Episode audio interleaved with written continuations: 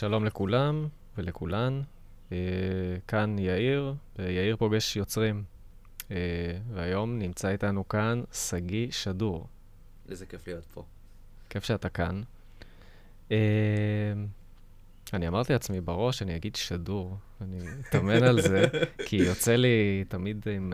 שדור או שדור. כן. כן, שדור. זהו, שדור. Uh, אז רק נגיד שבעצם אתה כאן, uh, אתה כאן כמשורר ישראלי למעשה.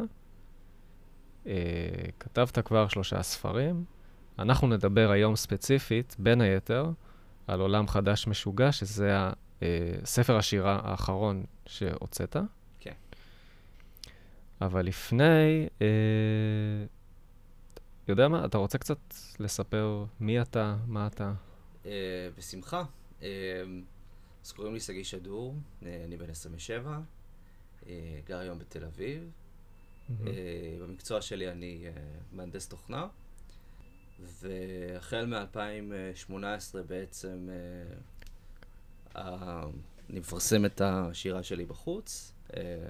זה התחיל מפייסבוק וברשתות חברתיות באופן כללי. Mm-hmm. והתקדם בעצם להוציא ספרים. הוצאתי בעצם שלושה ספרי שירה, שזה הרים וגבעות, השליח, ועכשיו גם עולם חדש משוגע. וזהו, היום השירה שלי בחוץ. כן. ואני, יש לי את, ה, את הזכות הגדולה מאוד לחלוק אותה עם... עם אנשים אחרים, ולפעמים גם לדבר עליה כמו, כמו עכשיו. כן. אז זהו, זו באמת הזדמנות טובה לדבר עליה, וגם על עולם השירה בכלל, אנחנו קצת ניכנס לרבדים האלה.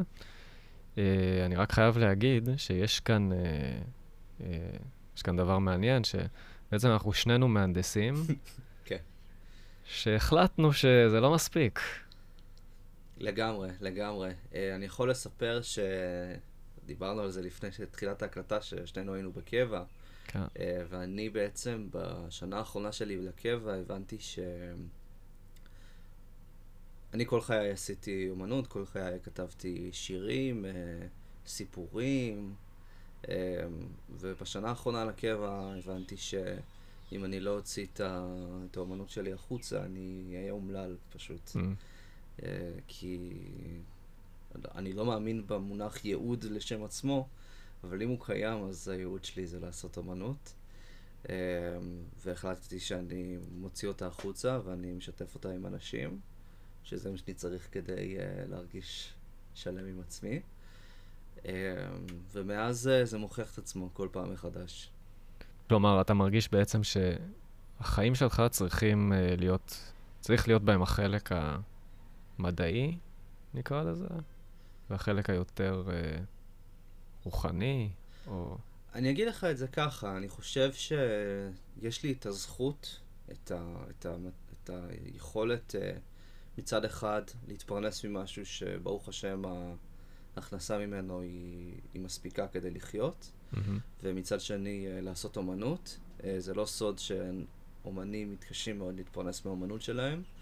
וגם uh, המשוררים הגדולים של תקופתנו, את מרבית הפרנסה שלהם הם לא עושים מהשירה עצמה, הם עושים או מסדנות כתיבה, או מפרסים ותמלוגים, או, או מדברים כאלה. מעטים האנשים שעושים uh, כסף מלמכור uh, ספרי שירה. כן. Uh, זה לא, זה בלתי אפשרי, וגם חברים שלי שהם משוררים ומשוררות מוכשרים ומוכשרות בחסד עליון, mm-hmm. מתקשים מתקשים להפוך את זה למקור הפרנסה שלהם. אז לי יתרה מזלי שאני יכול מצד אחד להתפרנס בכבוד ממשהו שאני חושב שאני טוב בו, ומצד שני לעשות את האומנות שהיא חשובה לנפש שלי, אה, שבלעדיה זה, זה הטעם. בעצם אתה ידעת מגיל צעיר שאתה תכתוב? מהיום שבו למדתי לכתוב, כתבתי שירים וסיפורים. כתבתי מחזמר באורך מלא, שטרם mm. פורסם, כתבתי, אה, יש ספר פרוזה שנכתב בימים האלה, שגם כן טרם mm. פורסם, אני כותב בכל ז'אנר שאני יכול לחשוב עליו, אני משתדל, גם עשיתי ספוקן לא מעט, mm-hmm. אה, אבל אין ספק שהשירה הכתובה היא, היא הפורטה שלי.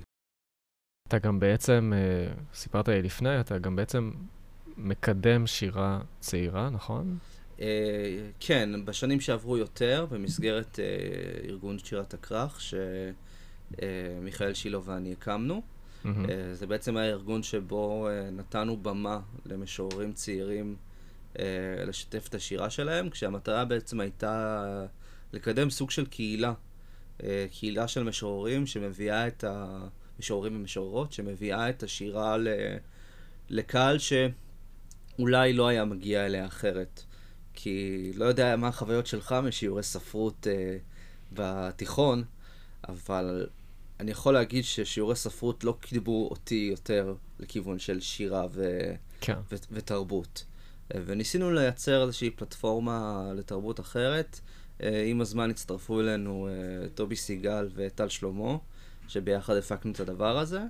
לצערי, שנה שעברה נאלצנו כולנו להפסיק את הפעילות של שירת הכרך בגלל mm-hmm. עומס של כולנו, mm-hmm. אבל אני מאמין ש... ששירת הכרך עוד uh, תחזור ובגדול. אתה חושב שזה באיזשהו מקום תשובה ל... או uh, המשכיות לשירה העברית הישראלית הישנה יותר? אני אגיד לך מה, אני חושב שגם uh, שלונסקי היה פעם uh, משורר צעיר, ש... שלא היו לו יותר מדי במות, אה, וחיפש איפה להופיע. אה, בסופו של דבר, אם אנחנו רוצים שהשירה תהפוך להיות חלק אה, אינטגרלי בתרבות הישראלית, ולא החלק האיזוטרי שהיא היום, mm-hmm. אנחנו חייבים למצוא דרך להכניס את השירה לערוצים היותר מוכרים. אז יש כל מיני דרכים לעשות את זה, למשל, הרבה מאוד פעמים בחדשות מקריאים איזה שיר כן. לפני החדשות, חדשות הצהריים. אמ, לימודי ספרות, אפשר להפוך אותם ליותר אה, אינטראקטיביים. אפשר להביא משוררים שפועלים היום, להביא כן. לכיתה ולהפגיש, היי, זה אלי אליהו, הוא משורר, זה רוני סומק, mm-hmm. הוא משורר. יש משוררים נהדרים, גיורא פישר, משוררים נפלאים ו- ומוכרים, ש- שהשירה שלהם באמת היא, היא לא פחותה מהשירה העברית הישנה. כן, אני, אני מבין מה אתה אומר. מעניין איפה זה, איפה זה נטוע, אה, יכול להיות שזה איזושהי אה, אה, קופסה כזו של המערכת, שהיא לא רואה מעבר אליה, או... אני חושב שפשוט יש איזשהו פרסטיג' לפרוזה, mm-hmm. אה, שהוא מאוד מאוד גדול, ו- ואני מלא הערכה לכותבי פרוזה. פרוזה זה קשה, מאוד קשה. זה, זה משמעת עצמית לכותב, mm-hmm. שהיא מדהימה בעיניי. כאילו, יש איזה מין אה, סטיגמה כזאת שהמשורר, הוא יושב, נוחתת עליו ההשראה, הוא יושב לאיזה עשר דקות ויוצא שיר. כן. ואנשים אולי מתקשים להבין שיש שירים, אני לא יכול להעיד על אחרים, אז אני אעיד על עצמי. יש שירים שלי שאני עובד עליהם עשר שנים mm-hmm. לפני שאני מפרסם אותם. יש שירים שיצאו בספרים שלי, שעשר שנים ערכתי ומחקתי והוספתי וזה, עד שהרגשתי, אוקיי, זה השיר. כן. עכשיו, עכשיו הוא מוכן. כן. Uh, עכשיו, לא צריך ללכת כל כך רחוק, יש שירים שעובדים עליהם חצי שנה, יש שירים שעובדים עליהם שנה, יש שירים שעובדים עליהם שנתיים. Mm-hmm. אני מכיר משוררים מוכשרים בחסד שמפרסמים שירים שהם כתבו באותו יום. אני חייב להגיד שאני, לקח לי זמן לפתח את המיומנות הזו. כי אני אוהב לכתוב, אני חושב שאני גם, אני, אני לא אוהב להעיד על עצמי. אני חושב אבל שאני די בסדר בזה. אה, אבל כדי לזקק את זה לשיר, לקח לי זמן להבין איך אני מזקק רעיון לכמה מילים. בהתחלה היו לי גם שירים uh, ארוכים מדי, שפשוט ערכתי אותם, אתה יודע. אה, אורך, כאילו, יש שירים ארוכים כאורך הגלות. אתה יכול uh, לפעמים לקרוא שירים של אלתרמן על פני חמש, שש, שש, חמישה, שישה עמודים. אולי כאילו. אני אדייק, לא, לא ארוכים uh, מהבחינה הזו, uh, אלא יותר, אה, השתמשתי בהרבה מילים, אולי יותר מדי. אה, כן, לא, ואתה, ואתה צריך, אתה יודע, זה לחתוך בבשר החי, כי כל מילה הוצאת, הוצאת מלבך, ופתאום, אתה יודע, אתה אומר, רגע, אבל השורה הזאת והשורה הזאת, ש, שהיא שני בתים קודם, כן. הם פחות או יותר אותה שורה, אני אומר אותו דבר. אז אולי עדיף שאני אחתוך את הבית הזה כליל. כן. ו... ואני אמשיך בלעדיו. וכל מחיקה כזאת, כל הוספה כזאת, זה לחתוך בבשר החי. לגמרי. עכשיו, אה, לא יודע אם יצא לך פעם לעבור תהליך עריכה, אבל אני זכיתי בשני אורחים נהדרים לאורך השנים, שזה יואב גלבוע ונועה שבתאי. מהמם. שיטות מאוד שונות לעריכה, אבל עריכה של עורך, כן. עורכת, שיושב איתך ואומר לך, את כל הבית הזה אתה צריך למחוק, הוא לא מועיל לשיר, הוא רק גורע ממנו, מהמם. ואתה כזה, ב- בלב שלך אתה אומר, מי אתה? כן. מה, אתה רציני? זה הלב שלי פה על הדף. כאילו, מה, אתה תוריד לי עכשיו בית? מבטל ככה בית. את תורידי לי שורה? למה מי... למה מה? ופתאום אתה, אתה יודע, אתה עוזב את זה, אתה עוזב את זה ליום, אתה, אתה אפילו, אפילו לפעמים אתה אפילו טיפה כועס. כן. אתה עוזב את זה ליום, אתה חוזר למחרת, אתה קורא את השיר רגע בלי השורה, ש... או בלי הבית, ואז אתה, טוב, הוא צודק, באמת הבית הזה לא מוסיף, צריך להוריד אותו. טוב, אני, אני חושב ש, שדיברנו על, ה, על כל הנושא בכללותו די uh, בצורה יפה, אני גם חושב. אה, ולכן זה הזמן uh, לספר. אז רגע, אז רק נגיד, uh, אנחנו בעצם נדבר כאן על ספר השירה השלישי שהוצאת מהמם. בהוצאת קתרזיס, שנקרא עולם חדש משוגע, אה, בעריכתה של נועה שבתאי. כן? יש בו שלושה שערים, אני לקחתי, אני חושב שנעשה שיר מכל שער, וננסה להבין מה זה אומר ומה כוונת המשורר. וואי וואי, אני לא חשבתי שאני אגיד משפטים כאלה, אבל בסדר. בסדר, השיח מעלה את זה. כן, כן. אמ, אז, אה, אז לפני שבעצם ניכנס לספר עצמו, אה, בוא גם תסביר קצת על הספר, אה, ובעצם איך הגעת לרעיון שלו ואיך זה התגלגל. אז מה שקרה זה שאני בעצם אה, חליתי בקורונה אה, יחסית מוקדם. אה, ממש, לדעתי, באזור הסגר השני או הסגר השלישי. וזה היה לפני שהיה חיסון. ו... ומעבר לעובדה שהתסמינים עצמם של המחלה היו מאוד, מאוד קשים ומאוד... מעבר לעובדה שאתה מרותק למיטה, שאתה מרגיש לא טוב וזה, היה פה איזה סוג של טראומה משותפת שכולנו חווינו. מהמם. כולנו, בעצם, זה... החרדה פה הייתה כל כך גדולה, ובכל העולם. אה, ו- וכולנו פחדנו על, ה- על היקרים שלנו. אני יכול להגיד שכשלי פרצו התסמינים, זה היה יום אחרי אה, שהייתי בארוחת שישי אצל ההורים שלי. וואלה. ושני ההורים שלי בקבוצת סיכון. ואתה אומר, וואו, ואם אני אדביק אותם, ואם יקרה להם חס וחלילה משהו. עכשיו, זו חרדה מאוד מאוד גדולה, וכולנו, וכול... אני לא מכיר בן אדם אחד אה, שיצא מהקורונה בדיוק אותו דבר כמו שהוא נכנס. מהמם. זו תקופה ששינתה את כולנו כליל, שינתה את העולם שלנו.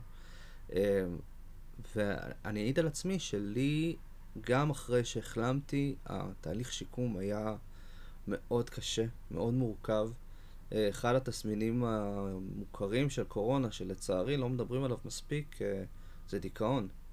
אה, וממש הייתי בדיכאון, אה, וממש היה לי מאוד, אה, מאוד אה, קשה.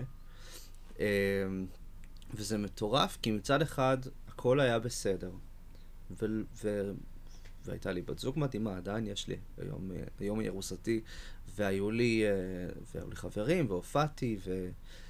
ו- ובאמת הכל על פני השטח היה נהדר, אבל בלב אתה מרגיש קושי, אתה מרגיש איזו מועקה, והיא לא כן. עוברת, ועובר חודש, ועובר חודשיים, והיא לא עוברת. ומתוך המקום הזה של הקושי, אז, uh, אז באמת כתבתי את, את השירים בעולם חדש משוגע, um, שמתארים את ההתמודדות שלי עם ההרגשה הזאתי. אה, ומשם אל הדרך אל הריפוי, של לצאת מהקושי הזה. ואיך אתה, אתה, אתה, אתה שם אותו רגע בצד, אתה אומר, מחר יום חדש ואפשר להמשיך הלאה, ו... כן. והכל בסדר.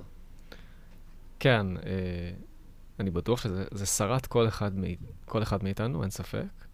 אני אה, גם בהתחלה הייתי חרדתי ברמות, גם כי יש לי הורים בקבוצת סיכון, וגם אה, הייתי מגיע עם, אה, פעם היו כאן מטליות, הייתי מגיע עם מטליות לפני שאני נכנס לאיזה עמדה או משהו. מנקה הכל כזה בטירוף. לא, תשמע, זה מפחיד. זה, זה מפחיד. מפחיד. אתה יודע, אני חושב על הדברים שאנחנו נספר לילדים שלנו, או לדור הבא, מהמם. על התקופה הזאת, על שנת 2020.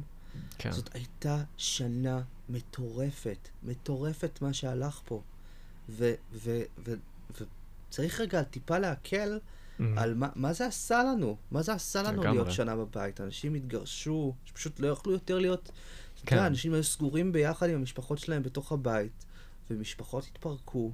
כן. שלא לדבר על כמות הנפטרים שהייתה כאן בעולם באופן כללי. נכון. החרדה, בתי עסק ש... שקרסו שהיום מלקקים את הפצעים. עבר עלינו משהו, העולם שלנו באמת השתגע. השתגע. הוא השתגע, ואני חייב להגיד שאני עד היום, יש לי חרדות קטנות, אתה יודע, גם מיידיות, זה יישמע אולי, אבל גם מיידיות וזה, אני כזה, אני מקווה שלא יתעטשו על זה. כאילו, באמת. לגמרי, לגמרי. ו... ואני יכול להגיד שכשאני הגשתי את, אה, את הספר ל- למול שלי, מהמם. אה, ליואב, אה, ליואב גלבוע, אז אמרתי לו, זה ש... שזה השירים, זה... ככה אני מרגיש עכשיו, אני לא יודע אם זה הזמן הנכון לפרסם. כאילו, פשוט שלחתי לו את זה, אמרתי לו, תגיד לי מה דעתך ו... ו... ונחליט, כי יש לי Mhm. קבצי שירה אחרים שאפשר לפרסם קודם. הוא התקשר אליי, ויואב, הוא לא תמיד מרבה במילים, אבל זו הייתה מין שיחה כזאת של, שגיא, אתה חייב להוציא את זה עכשיו. חייב. אתה לא. יכול לחכות. כי עכשיו, עכשיו זה טרי. עכשיו, עכשיו אנשים צריכים את זה. הם צריכים רגע את, ה, את, ה, את, את הרפלקציה הזאת. כן, אני לא יודע כמה יש לאנשים הזדמנות לעשות רפלקציה על מה שעברנו כאן. נכון. אה, ואני מקווה מאוד שהספר, שהוא הרפ- הרפלקציה האישית שלי, יוכל לשקף משהו לאנשים אחרים אה, על איך הם מרגישים. אני מתרגש רק מלהגיד את זה. אה, תשמע, כן, א', א', בגלל זה, בגלל זה זימנתי אותך לכאן. איזה כיף שהזמנת אותי. כן, כי באמת הספר הזה דיבר אליי, הוא דיבר אליי מאוד בגלל העניין הזה של חרדה, בעיקר, אה, וגם של דיכאון קצת. אה, אני חייב להגיד לך שאפילו ב, אה, בגל האומיקרון, אז גם באיזשהו שלב זה היה מספרים מטורפים של איזה 100 אלף ליום, ופשוט ישבתי בבית, וכאילו השתגעתי. כי אמרתי, רגע, אז אני, אני לא, אמנם הדברים היו פתוחים, זה לא היה כמו סגרים ראשונים, אבל אמרתי, אני לא, אני לא יכול uh, לצאת לכלום. Uh, אז, אז זה, זה שיגע אותי, זה קצת החזיר אותי ל, uh, לכל החרדות האלה. וגם, uh, סיפור אולי, לא יודע אם הוא מצחיק, או... אני ב-30 לדצמבר 2019, 31, הייתי בהופעה של ג'ן בורדו, אוקיי? אוקיי. עכשיו, אה, אה, היה בא, באולם, היה עמוס בצורה פסיכית. והתחילו קצת לשמוע דיווחים כזה של וירוס בסין.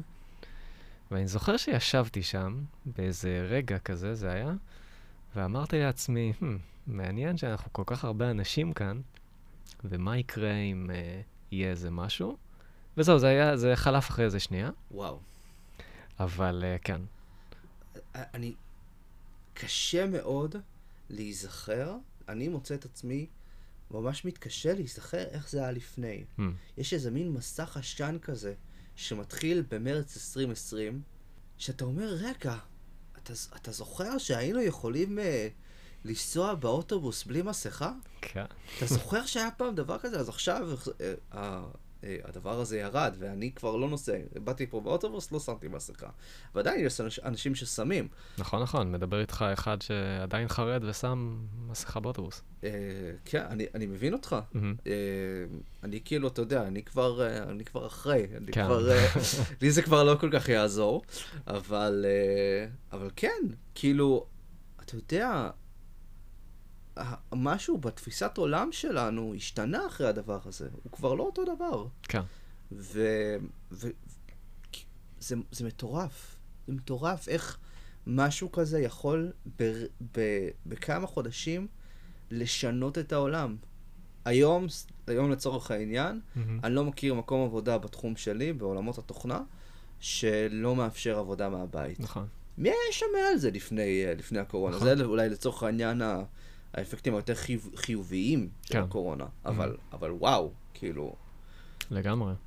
אחרי כל ההקדמה הארוכה הזו שאמרנו קורונה, קורונה, קורונה, נגיד שבעצם בספר שלך אין אזכור לקורונה, במובן הישיר, כן? המילה קורונה לא מופיעה בספר, כן. בהחלטה מודעת, אמ, והמטרה הייתה בעצם לבוא ולהגיד, היום זה הקורונה, היום זה הדבר הזה שאנחנו חווים, מהמם. מחר זה דבר אחר. וגם המחלה, נגיד אם אנחנו מדברים על המחזור הראשון שפותח את הספר, אז כשאני אדבר על המחלה שלי שחליתי, בכוונה זה נשאר עמום על איזה מחלה אני מדבר. כן. כי, כי יש, יש את המחלה הפיזית, אבל יש גם את המחלה, את הפן הנפשי שלה, של פתאום נכון. אתה, אתה נקלע למין state of mind כזה ש... לך תצא ממנו עכשיו. לך Mhm. תוציא את עצמך ממנו עכשיו. כאילו... ו, והחולי הזה, הוא יכול להיות קורונה, הוא יכול להיות איידס שהיה בשנות ה-90, הוא יכול. להיות אלף ואחד דברים, לא חלילה אני משווה בין קורונה לאיידס, שתיהן נוראיות. כן. אבל, אה, אבל, אבל כל, כל תקופה יש לה את החולי שלה. אה, ומצד אחד כן היה חשוב לנו לעשות משהו שמדבר על העכשיו, מהמם. על מה שאנחנו חווים היום, הרגע, ב, בתקופת חיים הזאתי, ומצד שני כן להציג משהו שהילדים שלנו והנכדים שלנו יוכלו להתחבר אליו ב, ברמה רגשית כזו או אחרת. כי נגיד להם קורונה ואני רוצה, כן. לה, אני רוצה להאמין שזה לא יגיד להם כלום, כן. כי אנחנו כבר נהיה אחרי. מהמם. אבל, אבל, אבל כן היה חשוב, שה- היה חשוב לי אישית שהספר ידבר עליהם באיזשהו מובן. אז, אה, אז יפה. אז אני, אני חושב שפשוט נתחיל בעצם מהשער הראשון, שער א', שנקרא חולי. ואני הוספתי, זה מילים שעלו לי אסוציאטיבית, אבל uh, כל העניין הזה של להיות לבד, ו, uh, uh, ו, וזה שאתה חושב שאולי uh, עוקבים אחריך, אנחנו עוד מעט נגיע לזה. Uh, אני חושב שמבין השירים בשער הזה, בא לי שנדבר על GPS. יאללה, אתה רוצה, אתה רוצה להקריא אותו? אני אשמח. אני אשמח. אה, עמוד 19 למי שרוצה לעיין בספר כן. יחד איתנו. GPS ארבעה לוויינים מחפשים אותי בכל רגע נתון, רק כדי שהטלפון שלי יוכל להגיד לי שאני כאן, בקורדינטה הזו, ברגע הזה. אם אובד בלב מדבר, או במעבה יער, או בין גאיות ההר, יטורו אחריי בכל העולם כולו, רק כדי שחץ קטן יופיע על גבי מפה דיגיטלית, ויגיד לי מאיפה באתי ולאן אני הולך. ואילו אני, כמה מאמצים השקעתי רק כדי לחפש את עצמי, במטר על מטר, שנקרא אני. אז בעצם, השיר הזה, אני חושב, הוא מתחיל מהפן הטכני הכי מוכר לנו בתקופה ההיא, אה, וזה שבעצם סוגרים אותך, אתה סגור. אתה לא יכול לצאת לכלום. אתה סגור, אתה נעקב, אתה נעקב. אה, זה אליו, השיר הזה גם בעצם אה, מדבר קצת על כל מיני חששות כאלה של עוקבים אחריי, דברים כאלה. אז אני חושב שהקטע המדהים עם השיר הזה שהוא נכתב לפני הקורונה. Hmm. ו- וכשהתחילה הקורונה ובאמת דיברו על האיכונים של השב"כ, כן, וכן חוקי, לא חוקי, אז פתאום הוא תפס נופח אחר, כי מצד אחד זה כמו אמ, אם אתה חוטף דוח כי חנית באדום לבן, אתה מתעצבן. אבל מצד שני, אתה שמח שהמשטרה הייתה שם כדי לתת לך את הדוח, כי אתה יודע שבפעם הבאה שאתה תצטרך למצוא חנייה, או שמישהו ייתקע שם, כן. אז, אז גם אחרים, אתה שמח שיש מי שאוכף את זה. אז Mhm. אותו, דבר עם, אותו דבר עם האיכונים האלה. אז מצד אחד, אתה שמח ש, שיש אכיפה, ושדואגים שמי שחולה שיישאר בבית. מצד שני, אתה אומר, קיבינימט. כאילו, מה זה הדבר הזה? Mhm. ל- לאיזה עולם הגענו? כאילו... זה באמת עולם חדש משוגע. כאילו, כן. זה משוגע. ממש. זה משוגע שזה חוקי. וזה, ש... וזה משוגע שזה קורה כאן. וזה באמת תפס אותי אחרת. ואם דיברנו מקודם על התזות הקטנות האלה שאתה כותב בכל שיר, על, ה... על, ה... על ה... לנסות להבין איזה משהו מהמם. אותנטי ואמיתי על עצמך, אז אתה אומר, רגע, הלוויינים האלה, באמת, כל רגע נתון, ארבעה לוויינים נדרשים כדי שה-GPS שלנו יוכל לעבוד. Mm-hmm. והלבנים האלה עוקבים אחריך בכל העולם כולו, וזה. ואנחנו, אתה ואני, בתור אנשים כותבים, תחשוב כמה אנרגיה אנחנו, אנחנו עושים כדי לחפש את עצמנו, את האמת של עצמנו, כאן, עכשיו, כן. פה, ב- על הכיסא הזה שאני יושב עכשיו. כמה אנחנו צריכים לנבור עמוק בתוך הנפש שלנו כדי להבין בדיוק מה כואב ולמה כואב, ו- ואיזו סכין היא נצאה מתי, ואיזו, ואיזו שריטה נוצרה מאיזה שיח. Mm-hmm. ו- ו- והחיפוש הזה של, של אנשים כותבים ושל אנשים בכלל, הוא, הוא כל כך קשה ומסיבי מצד אחד, ומצד שני, אנחנו פה. אני יודע איפה אני. כן, כלומר, הפער הזה בין אה, אה, סוגרים אותי במטר על מטר שלי, לעומת הדרך שאתה צריך לעשות בעצמך, בתוך עצמך, בשביל זה, הוא פער אה, ענק, מעבר לעניינים המוסריים של מעקב או לא מעקב. או... אני חושב שעל כל מטר שאתה עושה בחיים האמיתיים, mm-hmm. אתה עושה קילומטר בעולם, ה... mm-hmm. בעולם התודעה שלך. Mm-hmm. את, על כל חוויה שאתה חווה וכל התהליך עיבוד שאתה צריך לעשות עם עצמך כדי להרגיש שלם, אמ, אני חושב שזה, שזה זה יכולת מדהימה שלנו כאנשים שמסוגלים לעשות רפלקציה. Mm-hmm. בוא נאמר את זה ככה, אה, אם כלב אה, בוחר לנשוך כלב אחר, אני לא יודע כמה חרטה הוא מרגיש אחר כך. כן.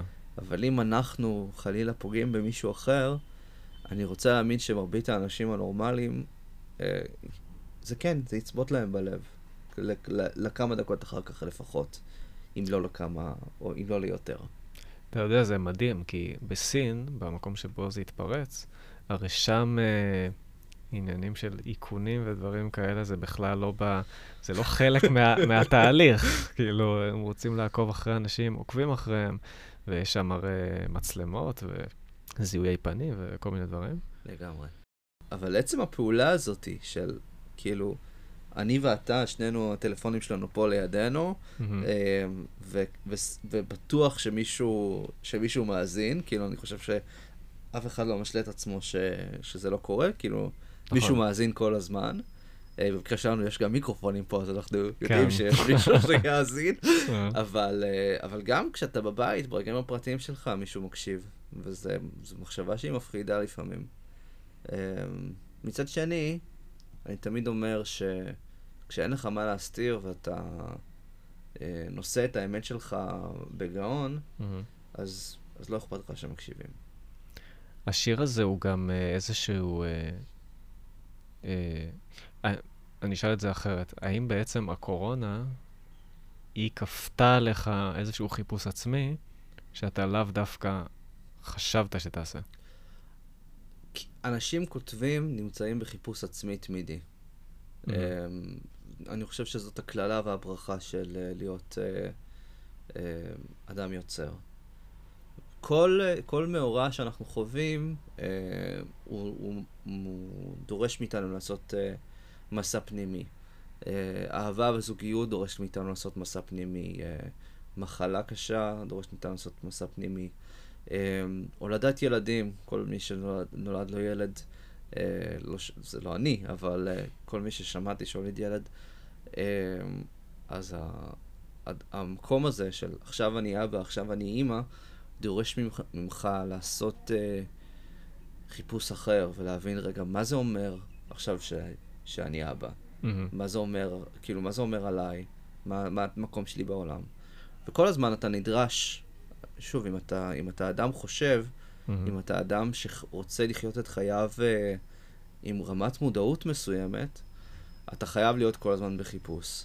אז החיפוש שלי, כשכתבתי את עולם חדש משוגע, החיפוש באמת היה החיפוש אחר ההחלמה הזאתי. Mm-hmm. איך אני מבריא את עצמי, איך אני נותן מקום למה שכואב לי, לתת לו רגע מילה, לתת, לתת לו ביטוי, להגיד, רגע, זה בסדר. נכון שעל הנייר הכל בסדר, אבל אני יכול לתת רגע על המקום הזה שקשה לי עכשיו, בזה הרגע, לתת לו מקום ו... ולהגיד זה בסדר, זה בסדר שכואב, וזה בסדר גם שעל הנייר אין סיבה. ומשם מגיעה ההחלמה. ועכשיו, אחרי שהספר הזה כבר בחוץ, אז מפה המסע החיפוש הבא הוא חיפוש אחר משהו אחר. כאילו, הדברים שאני כותב היום הם על נושאים אחרים, הם באים Mhm. ממקום, ממקום אחר. ואני מאחל לעצמי, ואני מאחל לך, ואני מאחל לכל הכותבים שמאזינים לנו, שכל חייהם החיפוש יהיה, כל פעם יהיה חיפוש אחר, ושתמיד יהיה משהו חדש לגלות ולמצוא. בדיוק. לפני שאנחנו נמשיך לשער השני, שהוא קצת נכנס ל- לרובד אה, קצת יותר מתחת, אה, של החרדה, אה, אתה חושב שהתקופה הזאת העצימה אצלך, לא יודע, כל מיני דברים, תכונות, אני חושב שבתור בן אדם שמאוד אוהב להיות בבית, אני חושב שזה מאוד העצים את העניין הזה. של אולי לא נצא היום, אולי, אולי במקום ללכת ל- למסעדה או לבר, אה, נשב נראה סרט. אה, אני חושב שזה העצים מאוד את התחושה של כמה הכל מאוד שברירי, אה, וכמה צריך, אה, לפחות בתחושה שלי, כמה צריך להעריך את מה שאנחנו, את מה שאנחנו חווים, את מה שאנחנו מרגישים. מהמם. אמ, וכן, כאילו, אתה יודע, אנחנו, כולנו עדיין בתהליך עיבוד, אז אתה יודע, קשה לי לבוא ולהגיד, כן. כאילו, עכשיו, כשאתה שואל את השאלה הזאת, ואני רוצה רגע לעשות רפלקציה ולהבין באמת מאיפה זה מגיע, אז אתה אומר, אתה כבר, אתה כבר לא יודע לזהות מה זה אתה, וזה האופי שלך, לב- לבין מה זה, מה זה התקופה, ומה התקופה הזאת תגרום לך לעשות. כאילו, הפער הזה מטשטש. כן. ו- ועם זה, אז נעבור, אני חושב, לשער ב'. מעולה. אמ, אז ככה, סימנתי כאן, סימנתי כאן כמה שירים. אה, מעניין אותי, האמת, להתחיל... אה, טוב, יודע מה? נראה. בוא נתחיל באינסטגרם יאללה, ונראה. עמוד אינסטגרם. 51. בהחלט. אינסטגרם דרך זגוגית העין, מבעד לחלון המעוגף, ישנו עולם שכולו טוב. כולם שמחים, אנשים מחייכים. רק אני עצוב. כאן בבית, בין המטבח למיטה, יש לא מעט. הכוס על השולחן ודאי לא ריקה. ובכל זאת החלון נפתח, ושוב חוזרת מועקה. אתה בן אדם של רשתות חברתיות? אני חושב שהיום אין פלטפורמה אחרת יותר טובה לשתף את האומנות שלנו. אמ, אינסטגרם זאת, זה מקום נהדר לשתף אומנות חזותית, אמ, ואני יכול להגיד שיש אה, הרבה מאוד יוצרים מוכשרים שמפרסמים את היצירות שלהם באינסטגרם, וזה מדהים. מהמם. לי בתור אומן מילה, פייסבוק הוא הפלטפורמה היותר אה, שלטת.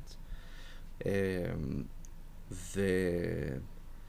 ושוב, מה הקטע של הרשתות החברתיות האלו? אנחנו אה, הכרחנו אותם להיות המצע ל...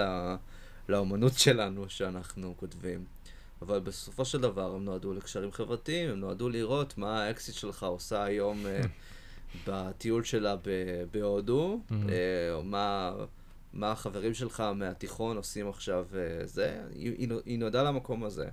ואתה יודע, וכולנו בוחרים מה לשתף. אנחנו, יש, אני מכיר אנשים שמשתפים באמת, לפעמים אפילו אולי יותר מדי, לדעתי. אה, ואני מכיר אנשים שלא משתפים כלום, אני מכיר אנשים שמשתפים רק את ההיילייטס, את הרגעים היפים האלה.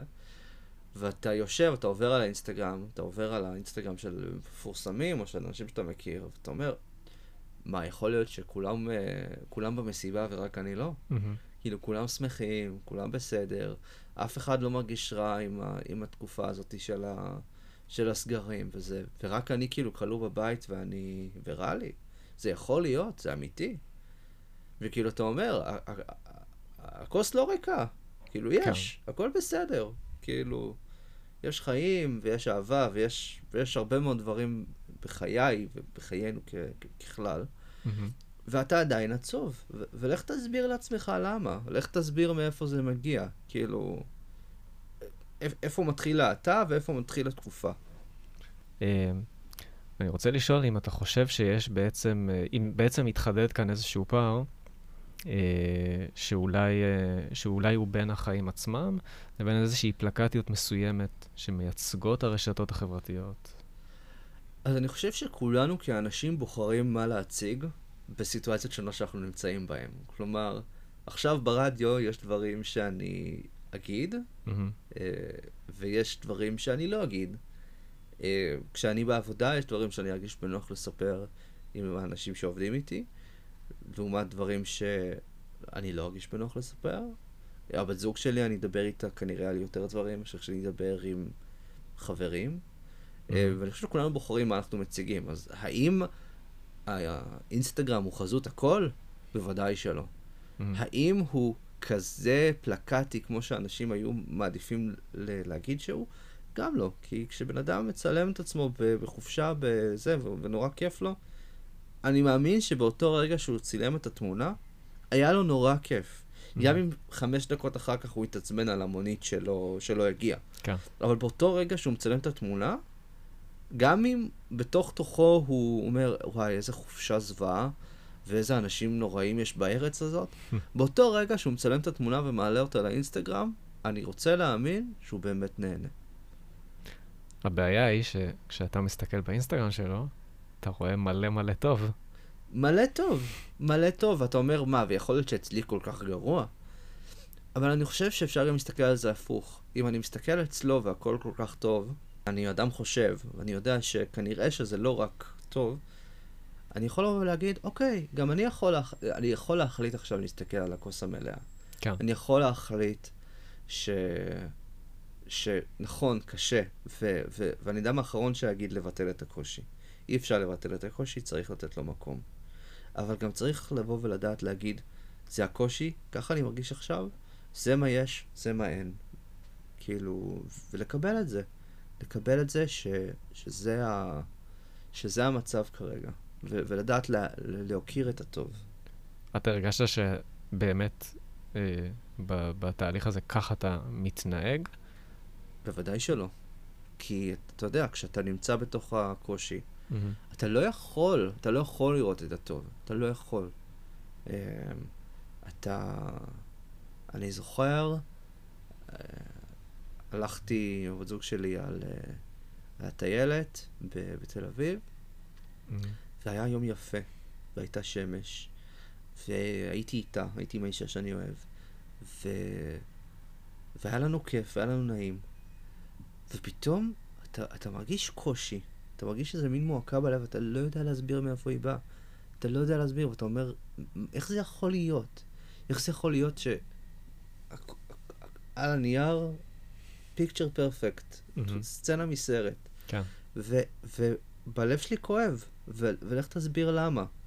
Uh, ובאמת, כאילו, התיישבנו באותו רגע, ו... uh, ו- ואמרתי ל- ללוטם, לארוסתי, שאני צריך רגע כמה דקות לכתוב. כתבתי שנייה את מה שכואב, mm-hmm. כדי לתת לאותו רגע להישאר, להישאר. Um, והשיר הזה נכנס לספר, זה נמצא בשער האחרון. גם רשמת, בין המטבח למיטה יש לא מעט, זה בדיוק המטר על מטר הזה, שאתה תקוע בו וכזה... כשאני, כשאני חליתי, גרתי בדירת שותפים, והמטבח היה מטבח משותף. Mm. אז אפילו את המטבח לא היה לי, כי הייתי כלוא בחדר כדי לא להדביק את השותפים. אז uh, חברים, ואבא שלי היה מביא לי... Uh, מביא לי אוכל לחדר, מניח לי מחוץ לחדר, הוא היה הולך, הייתי יוצא, לוקח את האוכל, חוזר. אפילו מטבח לא היה, היה באמת, באמת מטר על מטר, אה, מיטה, טלוויזיה, שולחן מחשב, אה, וזהו, זה מטורף. נראה לי ש... אני חושב שבכל זאת אני רוצה שנגיד רגע מילה על חרדה, על השיר חרדה, mm-hmm. בעמוד 58. אה, הכל רשום כאן. איזה כיף. חרדה. אתה רוצה אתה לקרוא אותו הפעם? בסדר, יאללה. יאללה. פתאום נמלה הפכה פיל. הסתובב הפיל בחדר שלוש שעות, והפיל את אשר בדרכו. האגרטל מהשידה, צלחות מהשולחן, הספרים מהמדף. ורק כשכל החדר נקבר תחת שברי הריסות, נזכר שאינו פיל, וחזר להיות נמלה. אני חושב שכולנו הרגשנו ככה לפעמים, כן. וכולנו פתאום אמרנו, וואו, למה עשיתי, למה עשיתי את זה עכשיו? למה החדר שלי נראה ככה? כאילו, באמת, זה כזה פיל? כאילו, באמת הפיל הזה נכנס עכשיו לחנות חרסינה הזאת והפיל הכל? כאילו, זה, זה נמלה, זה לא... ואת, ואתה נכנס למקומות האלה, ואתה מוצא את עצמך במקומות האלה, ואתה, ואתה, איך אתה יוצא? איך אתה יוצא מזה? זה, זה נכתב כשבאמת היית בשיא של, ה, אה, של הדבר? או... כשאתה בשיא של הדבר, אתה, לא, אתה משתתק. אתה, mm. אתה, את, אני משת, השתדלתי, אני עדיין משתדל, לנצור את הרגעים, כאילו, אני יכול, לא משנה עם מי אני נמצא, אני, אני, אני מבקש, אני שנייה צריך רגע לכתוב את זה, אני שנייה צריך רגע לתת לזה ביטוי, mm. ו... ואני שנייה הולך הצידה, אני כותב, אני חוזר, וכמו שדיברנו, אחרי זה, אחרי זה את אותו זיקוק של אותו רגע, אתה עורך ואתה, ואתה משייף ואתה משפצר, אבל באותו רגע אתה חייב לשים את זה על הדף שנייה, לפחות אני, mm-hmm. כדי, לה, כדי להכיל את זה, וזה תמיד לא בשיא, זה תמיד בשנייה אחרי. אבל וואו, אתה, כאילו, איזה חרדה הייתה פה, כאילו, לי אישית, אני, אני mm-hmm. הייתי בחרדה, אבל אני בטוח שאני לא היחיד. כן. כאילו, וואו, איזה, איזה פחד, מטורף. אתה זוכר כשניקו בחוץ את הרחובות עם הדבר הזה? לא, לא יודע מה זה היה. לא, זה, זה מטורף, זה, זה פשוט מדע בדיוני. מדע בדיוני, רק שזה לא בדיוני, זה, זה קרה באמת. כן. זה היה פה. זה היה ככה. Mm-hmm. זה באמת היה ככה. אני חושב שאף אחד לא דמיין שזה המצב שיהיה. תמיד מדמיינים מלחמות גדולות וזה. אף אחד לא תכנן על הדבר הזה. פשוט לא. אמ, אז, אז דנו בעצם קצת ב, גם ברשתות חברתיות וגם בכל החרדה הנלווית אה, לדבר הזה, אבל יש גם, אה, בסוף מגיעים להחלמה ול happy end, בערך. מה זה happy end? כאילו, אתה יודע, אה, אחרי הם חיו באושר ועושר, כן. אז, אז שם מתחילים החיים. כן. אמ, אז, אז הריפוי, אנחנו, אני חושב שלפחות אם אתה שואל מה, מה הקורונה לימדה אותי, mm. זה שאנחנו תמיד נמצאים בתהליך המחלה והריפוי. אנחנו, mm. יש לנו איזו מחלה שתוקפת אותנו באותו רגע, אם זה דיכאון, אם זה חשש, אם זה תחושת מיצוי, אם זה שחיקה, ואז, ואז אתה בוחר להגיע לריפוי. אתה מגיע לריפוי עד, המח... עד, עד, עד החולי הבא, עד הקושי הבא. כן.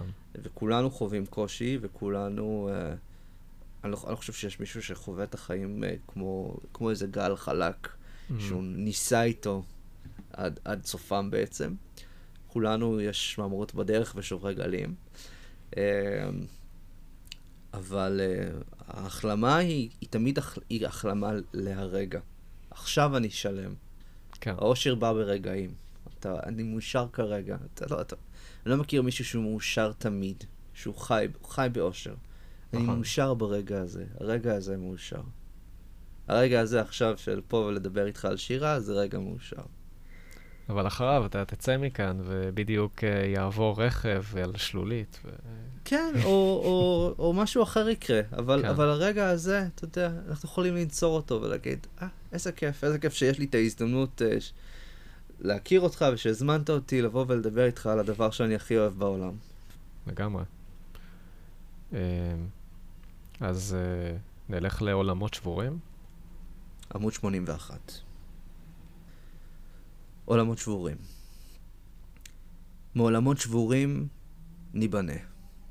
אמנם הימים ארוכים, אך פתאום אני רואה את הזרע שנטמן בקצה השדה, את האילן שיגדל להיות, ואת צילו שבו אתכסה.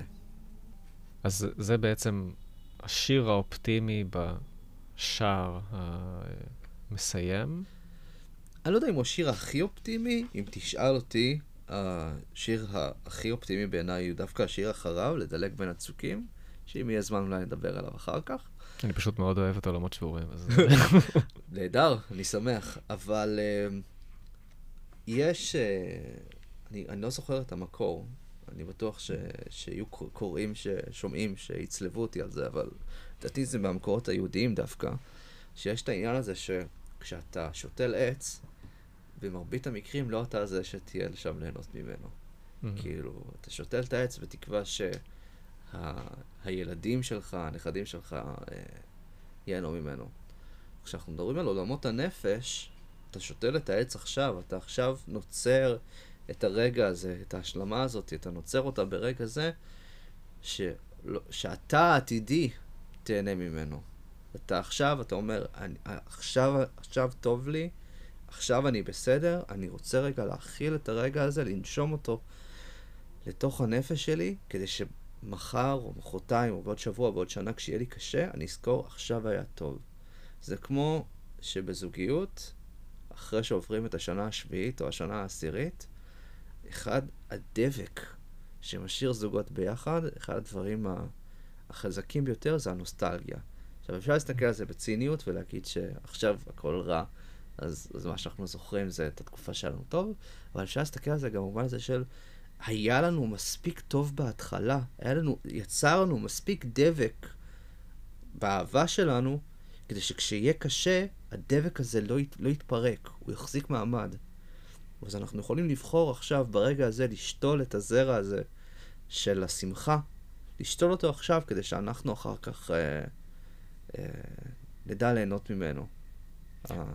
השגיא העתידי או יאיר העתידי. כלומר, הזרע הזה שאתה טומן, שנטמן, אתה בעצם מסתכל עליו כ... היינו בעולם חדש ומשוגע, ועכשיו אנחנו באיזשהו תהליך כדי לעבור לעולם קצת פחות משוגע. הוא, הוא קצת פחות משגע, הוא תמיד יהיה חדש. הוא, הוא כבר mm. לא יחזור להיות העולם שהוא היה. כאילו, מעולמות שבורים אנחנו ניבנה, אנחנו לא, אנחנו לא נאחה את העולמות השבורים שנשברו לנו. אה, לכולנו היה איזה חלום שנשבר בתקופה הזאת. לכולנו היה תקווה כלשהי שהדבר הזה ייגמר תוך חודש, חודשיים, ואנחנו נוכל לחזור מיד לחיינו. אנשים איבדו את העבודה שלהם, אנשים איבדו, אנשים איבדו הכל. אני מכיר, יש לי קרובי משפחה שההורים שלהם נפטרו מקורונה. אנשים איבדו פה על ימין ועל שמאל, ובאמת העולם שלנו נשבר לרסיסים. אבל, אבל אנחנו, אני, לפחות על עצמי, אני, אני משוכנע שכל אחד יכול לקחת את זה לעולם שלו, אנחנו יכולים לבוא ו, ורגע לשתול את הזרע הזה של, ה, של השמחה, ולקוות שלאט לאט, אנחנו רואים את זה, פתאום לא צריך לשים מסכות באוטובוס, mm-hmm. פתאום אפשר uh, להתקהל יותר ממאה איש, פתאום אפשר לטוס לחו"ל וליהנות, ופתאום אפשר, אפשר רגע, אפשר להמשיך הלאה. אתה יודע, גם אנשים הם, אה, בסוף הם, באופן כללי, אפשר להגיד שאנחנו טיפוסים אה, מסתגלים. כלומר, אה, גם אם... דודו טסה אמר, בסוף מתרגלים להכל. כן, בדיוק. אבל כן, אבל זה ככה. כלומר, גם כשהיינו בעומק ענייני המסכות והכול, אז באיזשהו שלב זה חלק מהחיים כזה, בסדר, נצא עם מסכה, זה, נחזור, אה, אה, ניגע רק עם המרפק, כלומר, כן. חלק מההתמודדות של אנשים עם דברים כבדים. לגמרי, לגמרי. Um, ובסוף, אתה יודע, כאילו כולנו זקוקים לחום. וכן, התקופה הזאת דרשה מאיתנו טיפה להתרחק, uh, טיפה uh, ריחוק חברתי. איך, כן. איך ריחוק יכול להיות חברתי? כאילו, אה, מונח, עוד אחד מאותם מונחים המשוגעים שהקורונה יצרה לנו. אהבה זה ריחוק. כן, כאילו... אה, נכנסים לסגר כדי שנהיה בסדר, כאילו, אבל עכשיו אנחנו לא בסדר, איך נהיה בסדר? אה, אבל, אבל כן, אבל פתאום אפשר לחבק, ופתאום אפשר ללחוץ את הידיים, ופתאום, אתה יודע, בדרכים שלנו אנחנו מוצאים דרך להמשיך הלאה. אני עד היום, שאני פוגש אנשים, אפילו אותך כאן בכניסה, אני כאילו כזה, רגע, לחבק, ללחוץ את ה... מה, מה, מה עושים? תחשוב, תחשוב, אתה יודע, אמ, שנה שעברה התנדבתי עם אה, בנות נוער, העברתי קורס אה, Python לנערות. פייתון, שפת התכנות Python. כן. ו... וזה היה מדהים איך, כאילו, נערות שהג... שהגיעו נורא מוטיבציוניות, היה להם מאוד קשה לשמור את המוטיבציה, כי... ושאלתי אותם, מה, מה קורה? למה, כאילו, למה אתן לא מתרגלות? למה אתן לא זה? ופשוט הסיפורים שהם סיפרו על התקופה הזאת, על, על הסגרים, על השנה הזאת, אמרות, קשה לנו, אנחנו לא מסוגלות, קשה לנו להתמיד, קשה לנו משהו בסגר הזה, משהו בעליות כל היום בבית, הקפסולות, לא קפסולות, mm. כן שיעור, לא שיעור, הוציא להן את כל הרוח במפרשים, mm-hmm. ופשוט נהיה להן קשה, קשה. ו... וכולנו, כולנו היה משהו כזה, כל אחד משהו אחר. כל... ההשפעות של מה, מה, מה הקורונה עושה לבני נוער, ומה היא עושה לילדים, ומה היא עושה לקשישים ולמבוגרים שלנו. אמ, ומה היא, עוש, ומה היא עושה, מה היא עשתה לכולנו, מה היא עשתה לעסקים, מה היא עשתה לה, לחיי המשפחה. ההשפעות של זה עוד ילוו אותנו לשנים ארוכות, mm-hmm. לטוב ולרע. כן, זה הלונג קוביד האמיתי, ש... או המשמעותי שצריך uh, להתמודד איתו. לגמרי. Uh, אז, אז בעצם, אז סיימנו למעשה לדבר על הספר, זה היה גם השער האחרון של ההחלמה. שממנו אני מקווה שגם המאזינים לא, לא נכנסו כבר לדיכאון בעצמם. ושהם, אה, אה, אז אה, רגע, אני, אני אשאל אותך אם יש, יש עוד איזה משהו שבא לך לחדד, לדבר. ספציפית על עולם חדש משוגע? עולם חדש משוגע, שירה בכלל, משהו שחשוב לך להגיד? אז אני, אז אני אגיד משהו. דווקא לאנשים ש... כותבים שירה שמאזינים לנו, או לאנשים שחוטאים בכתיבה למגירה. Mm-hmm.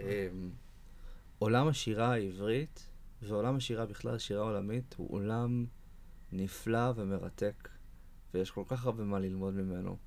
ו... ואם יש משהו אחד שהייתי רוצה ככה לשתף עם המאזינים, אה, זה שיש המון משוררים, גם היום וגם בעבר, שיש כל כך הרבה מה ללמוד מהם.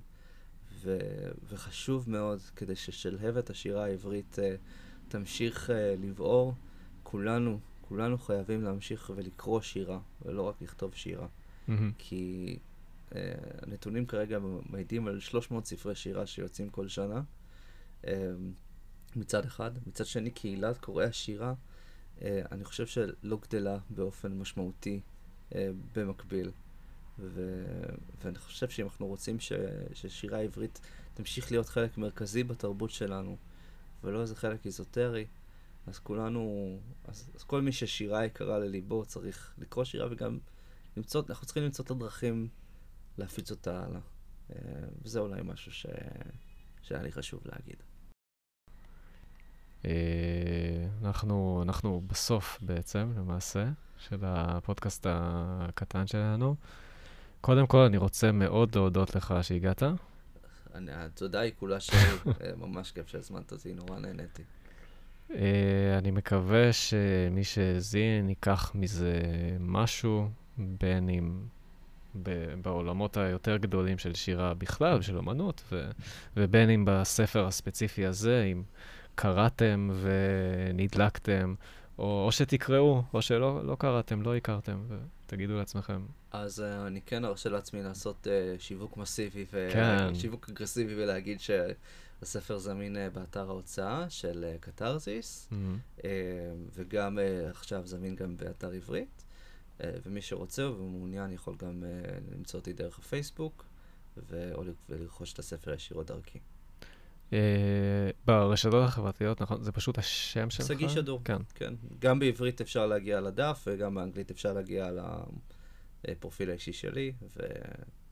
ובכיף ובאהבה. באינסטגרם זה שגיא רייטינג. כן. אשמח.